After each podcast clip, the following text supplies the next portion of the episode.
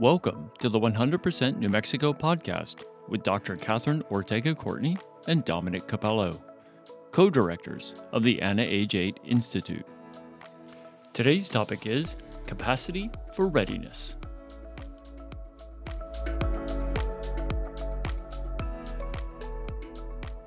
People won't change if they're not ready, and neither will organizations or communities.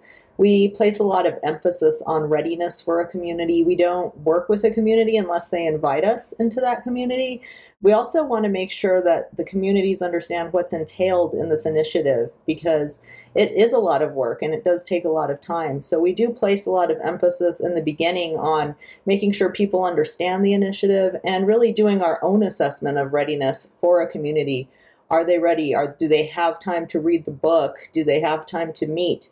If they don't have time, and if they kind of resist some of the things that we try to put up front, we kind of know, oh, maybe they're not ready. We need to wait a little bit. But generally, people who approach us kind of know what's entailed and are willing to basically pretty much do anything that needs to be done to make this happen in their community.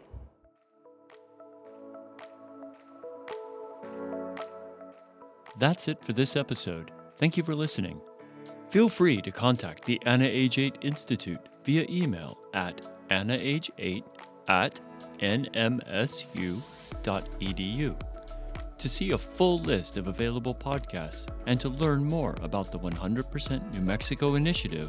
Please go to 100nm.org.